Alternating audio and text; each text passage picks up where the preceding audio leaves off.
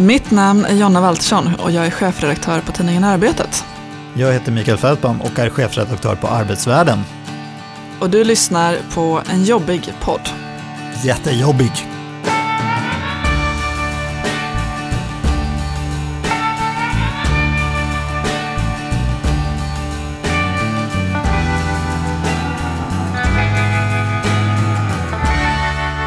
Okej, vad ska vi prata om idag Jonna? Jag tycker att vi ska prata om vild strejk.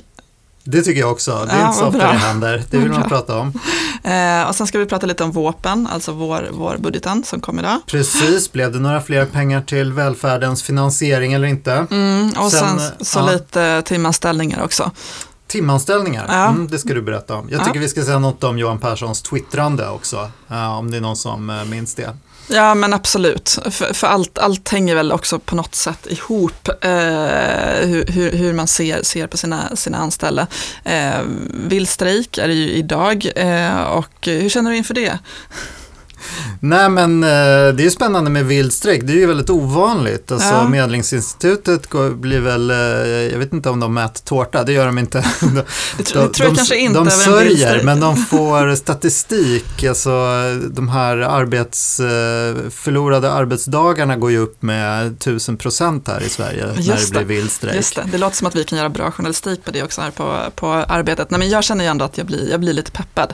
Eh, att jag, jag känner med, med de här här eh, lokförarna som jag tycker har rätt god anledning till att vara, vara förbannade. Konflikten det handlar ju om, om eh, tåg, tågvärdarna eh, som nu försvinner. Och, eh, så att det handlar ju inte en konflikt om pengar egentligen utan, utan eh, Ja, i man- förlängningen är det väl det. Jo men absolut, det är klart att det är det. Men, men det handlar ju väldigt mycket om säkerheten på tåget. Att de ska behöva köra långa, långa pendeltåg med eh, närmare 2000 resenärer ombord utan att ha, ha en eh, möjlighet till att riktigt hålla koll på vad som händer på tågen. Och det, jag kan förstå att de är fly förbannade över, över det här. Eh, så, och det är ju ett svek från politikerna att, att de, de har drivit igenom det här eh, Det är, väldigt märkligt, är det inte väldigt märkligt att politiker lägger sig i exakt hur många som ska köra tåg? Mm, men det är väl där vi kommer in på, på pengarna då. Ja, Vad exakt. vill hade, det hade väl räckt om de hade sagt ni får lite mindre pengar och så får ni lösa det. Så fick de bestämma då hur de skulle göra, om de nu tyckte att man skulle köra på det här sättet. Istället har de blandat sig i och sagt att nej, tågvärdarna ska bort, kameror ska in. Jag tycker det här är en jättesvår teknisk fråga. Alltså facken har ju sagt att eh, det här inte är okej, liksom, eftersom Mm. de här säkerhetskontrollerna som de har gjort med de här kamerorna, de verkar inte funka typ på vintern. Nej, nej så är det ju. Ingen verkar ju nöjd med det. Å andra sidan kan man ju se att det här är en utveckling som har skett i hela världen i stort sett. Att man använder kameror istället för tågvärdar. Ja, Sen det kanske kanske man inte ska ha det på det sättet. Alltså det finns ju andra aspekter också. Om folk kastar sig på spåret så är det bra Ja. att vara två. Om det händer olyckor, de här teamen som Ja, de har ja. ersatt de här tågvärdarna med, de verkar ju de ska åka omkring i hela Mm. Storstockholm, liksom. de hinner inte fram och ja, det Nej, finns men många precis, nej, aspekter. men, nej, exakt. Det, det finns många aspekter, as, aspekter på det här. Men jag tänkte på det, vi har ju en podd som heter Från golvet där vi har en lokförare som heter Nathalie Gustafsson som berättar eh, om ett barn som slänger sig framför sitt tåg. Ett barn som inte längre vill leva.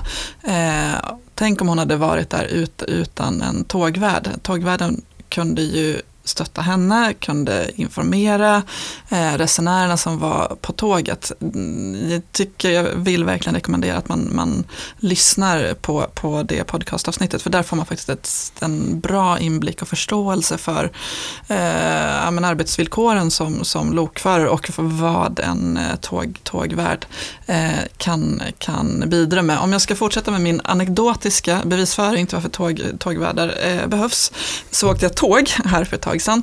Eh, vi blev stående i... Pendeltåg, alltså? Nej, ett riktigt tåg. Ah, okej. eh, och där har de ju inte tagit bort tågvärdarna än. Ett tack fjärrtåg eller ett regionaltåg? tåg mot Falun. I Okej. Borlänge blev vi stående och vet du vad som hade hänt? En Nej. man har alltså ramlat ner på spåret vid på avstigning, alltså mellan två vagnar. Eh, Vid och perrongen? Vid perrongen, eh, förvirrad eh, äldre eh, man, eh, har slagit i huvudet, är omtecknad, ö, omtöcknad. Hade inte den här tågvärden varit där, upptäckt det här, då hade ju han blivit påkörd. Eh, så att jag känner eh, väldigt starkt för, för eh, tågvärdarna. Eh, så. Mm, mm. Tycker de ska få vara kvar och jag tycker det är dumt att de inte får vara kvar. Eh, så att jag, jag, jag, känner väl med de här lokförarna som, som protesterar idag, även om jag hade önskat att det hade gått att lösa på ett annat sätt då förstås. Mm. Mm. Nu har jag varit helt uppeldad här. Ja, ska vi, vad härligt. Vi... Det är vårkänslor. ja, precis, det är då engagemanget väcks. Men du, mm. Eh, våpen då? Våpen, just det. Idag kom den här vårpropositionen och det är ju mer de långsiktiga riktlinjerna. Det innehöll ju också en vårändringsbudget, eh, men det slogs ju hur som helst fast att det här som eh, jag och andra hade tjatat om att man borde säkra finansieringen till välfärden, de här statsbidragen. Mm. Så blev det ju inte, Nej. att man säkrade dem mandatperioden ut, utan det ligger året liksom, och sen mm. så får, det, får, vi se hur det går. Och det mm. här gör ju att kommuner och regioner inte kan planera långsiktigt, folk kommer få gå, det kommer bli nedskärningar.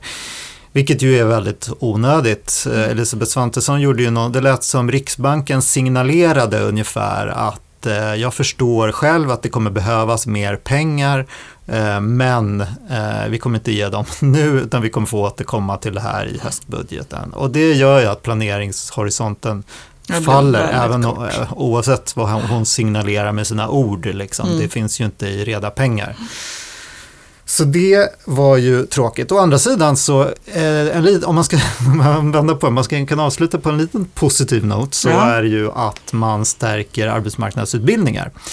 Det är ju mm. något som man förut eh, skar ner på eh, mm. från regeringens sida och sen när man då, då har kommit i maktställning i regeringen så har man väl insett att det här ändå var ett bra sätt att få in folk i arbeten Eh, den typen av arbeten där det faktiskt behövs människor och där det finns lediga tjänster, mm. det vill mm. säga arbeten med lite mer utbildning. Så mm. då har man jackat upp eh, resurserna till yrkesvux och nu jackade man ju till och med upp resurserna och förvaltningsanslagen till Arbetsförmedlingen. Mm. Så det där är ju en positiv, att man ser det när man är i regeringsställning, att hoppsan, det kanske behövdes. Mm. Ja, det var väl ändå positivt mm. någonstans. Sen verkar ju inte den insikten ha nått Twitter riktigt. Nej. Johan Perssons eh, tweet här ja. nyligen var ju intressant att mm. tågen, eh, apropå att tågen mellan Göteborg och Malmö inte skulle rulla, så hade folk det för fett som var arbetslösa mm. så att de inte sökte lokförarutbildning. Sen mm. visade det sig, det där var ju helt taget ur luften uppenbarligen. Det var ju 1500 som hade sökt de här 36 platserna eller vad det var, 30 mm. plus platserna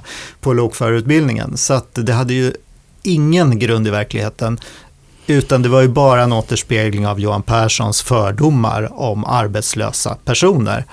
Mm. Det är ju lite uppseendeväckande att en mm. minister liksom kallar arbetslösa för lata. Ja, eh, Helt nej, på lösa boliner. Ja, nej men det, man önskar ju lite grann att han eh, fick eh, någon form av pressekreterare som tog makten över hans Twitterkonto. Det, här, det verkar vara väldigt mycket så här från tankar ner till eh, Hans pressis har i och för sig ett väldigt roligt namn på Twitter. Han heter ju Chris-hanteraren. ja, okej. Okay. Ja, de, verkar ju, de, de, verkar ju ha kul, eh, men, men eh, kanske inte, jag vet inte om man får, får ifrågasätta intelligensen, men, men eh, man får inte en känsla av att det är så skarpt kanske där. Eh, så. Ja, nej ehm, men mm. eh, Johan Persson åker i alla fall runt och praktiserar en hel mm. del runt mm. om i Sverige. Eh, han har varit på pizzerior och så mm. vidare. Mm. Och Eh, jag passar på att snurra in mitt lästips här. Att mm, idag kan vi faktiskt det. läsa en intervju med Johan Persson i Arbetsvärlden. Alltså en som inte en AI har skrivit, som vi gjorde förra gången. Johan Persson var inte så pigg på att prata med oss, vi har ju fått vänta hur, hur lång tid det är? Ja, det är ju eh, 120 dagar i alla fall. Men han har ändå ställt upp? Men nu har han ställt upp, 23 oh, wow. minuter har han gett oss. Ja, och ja, eh, då avslöjar han bland annat då vad han skulle göra om han eh, fick beviljat eh, omställningsstudiestöd, vad han skulle kunna tänka sig för andra jobb om han inte mm. var arbetsmarknadsminister. Mm. Vad var det då? Ja, det var inte pizzabagare, Nej. men eh, det var ganska liknande. Jag vet inte om jag ska avslöja det. Det kanske ja, blir en bra ingång till att läsa Nej, men det handlar om uh, lite så hantverkaryrken där man får ha uh -huh. personlig kontakt med folk. Han verkar gilla att uh, tjabba liksom. Ja, eh, men, men grattis till er som har lyckats få en intervju. Vi har ju också försökt men inte fått eh, mer än mejlsvar. Mm. Mm. Men då får vi, vi får göra ett uh, nytt försök med honom helt enkelt. Uh, Precis, ja. ni får också hetsa honom med en sån här AI-artikel. Ja, vi får nog göra det, tror jag. Uh, vi försökte, nu har vi ju uh, istället uh, lagt in honom, hans svarsintervju i, i en artikel tillsammans med Sverigedemokraternas arbetsmarknadspolitiska talesperson som var en riktig intervju och då, då tycker jag också man märker ganska tydligt kontrasterna i vilken kvalitet det blir på svaren när du har en person som du kan prata med och en person som du bara fått mejlsvar på. Så jag hoppas att det kanske också får dem att skärpa sig lite grann. Man blir lite trött på det här, ministrar som bara eh, vill svara per mejl och som inte eh, svarar på riktigt. Ja, och det, det har ju även gällt den socialdemokratiskt ledda regeringen tidigare också får man väl lov att säga. Vi har varit rätt frustrerade över det. Det har ju blivit, men eh, ja, äh, jämställdhetsministern ställde ju upp på en intervju med oss direkt liksom och ser mm. det som sitt ansvar som minister att ja. prata med medier. Det gör ju inte Johan Persson till exempel. Nej, då. Det är, det är ju, synd. ja, man blir ju lite förbannad på att man som minister faktiskt inte tar det. Mm uppdraget på allvar. Men nu så har vi ju fått en intervju, ja, så nu ska kul. vi vara glada. Mm. Ja. Grattis, grattis. Yes, jag tänkte vi skulle hinna med lite timanställningar också. Det har vi skrivit om på, på eh, arbetet.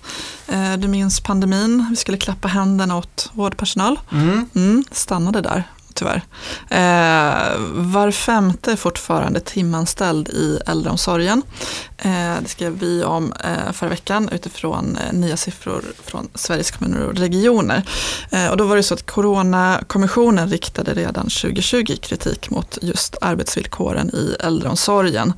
Ehm, och hur ser de ut då? Vad innebär det att man är timanställd i äldreomsorgen? Ja, det, då, då, kan du bli inringd på timme. Alltså för att sms kan du jobba de här passen här. Eh, så ingen trygghet, eh, ja, inget, inget fast jobb, ingen, ja, det kan vara svårt att få ihop ekonomin överhuvudtaget. Alltså jag tänker på det här med delade turer och så vidare. Ja, det, det kan det väl också, av, mm. också vara. Eh, eller att du får, liksom, du får jobba förmiddag där, du får jobba natt där. Mm. så. Eh, så det är inte någon, någon bra arbetsmiljö direkt. Och hade man då lyssnat på Coronakommissionen och tagit det på allvar, då hade man väl gjort mer för att försöka eh, förändra det här. Ehm, eh, ja, och det är ju faktiskt det... också så att det råder stor personalbrist ju inom, inom äldreomsorgen. Eh, så att eh, man kan också tycka att eh, arbetsgivarna borde vara bättre på att måna, måna om sina anställda. Sen så tyckte jag också det var intressant, apropå timanställningar så är det faktiskt ett rätt ovanligt rättsfall som är uppe nu. Och då handlar det om personlig assistans. Eh, det är en eh, man som heter Roger Nisile som har varit timanställd sedan 2008, ganska många år. Eh, och nu ska Arbetsdomstolen avgöra om hans anställningsform som heter Så länge uppdraget varar är lagligt. Och det här är en speciell anställningsform som finns just inom personlig assistans. Eh, eh, och man kommer då pröva den mot LAS. Så det blir superspännande. Men om han får rätt, då skulle det här kunna påverka arbetsvillkoren för 80 000 personliga assistenter Så det här är liksom kan eh, få ja, leda till en väldigt stor förändring. Så vi får väl se. Nu, mm, hans fall var uppe i eh, Arbetsdomstolen i fredags. Sen kommer det ta tid innan det är klart såklart. Men det, mm. det får man hålla ja, ögonen på. Ja, det kan ju bli stora ja. förändringar. Jag tänker på det där ur två perspektiv. Alltså dels är det ju det stora gig, gigjobbandet i Sverige. Mm. Alltså vi tänker ju inte på det när vi tänker på gigjobb ofta. Men mm. det här är ju verkligen gigjobb i ofantlig skala. Mm som man kan undra varför vi, varför vi har helt enkelt på svenska arbetsmarknaden. Ja, ja, men precis. Nej, du är ju väldigt oskyddad som personlig assistent. Mm. Eh, och det är såklart, det handlar ju om, om eh, de man jobbar för, att de, de ska också kunna eh, känna sig trygg i sin tillvaro och kunna säga att nej, men den här personen är inte lämplig att jobba med, med mig. Det handlar om att skydda dem också. Mm. Men, men det som jag tycker Roger har varit bra på att lyfta fram, det handlar ju om att eh, många av de pers personliga assistenterna idag eh, jobbar inte direkt mot brukaren, utan du är anställd av ett bolag som tjänar väldigt, väldigt mycket pengar. Det är klart att du också då ska kunna ha ett tryggt fast jobb. Mm. Så det, ja, det är intressant att det här prövas nu, så får vi se hur, hur det går. Mm. Jag tänker på bristyrkesaspekten också, alltså det, om man ska mm. återknyta då, vi kanske är i slutet av podden, så det är lämpligt mm. att återknyta till de här lokförarna på mm. pendeln, att det är ju jobb som det är brist på folk mm. i de här yrkena mm. och det är inte så konstigt att folk inte vill jobba i dem för man har inte förutsättningarna i lokförarnas fall att göra ett säkert och tryggt jobb. Mm.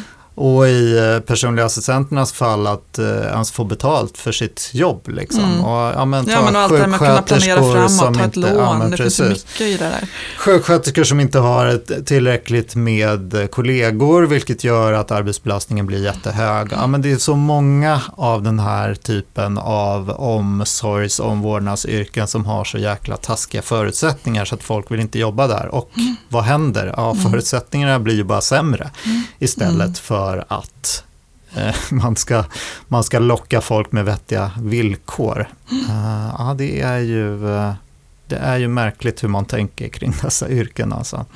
Mm, det är ju det. Ja, men mm. du, vi har ju redan hunnit ge våra tips, ja. så vi kanske bara ska ta och avrunda. Ja. Så hörs vi igen när vi hörs. Exakt. Hej då, ha det bra tills dess. Ja, hej då.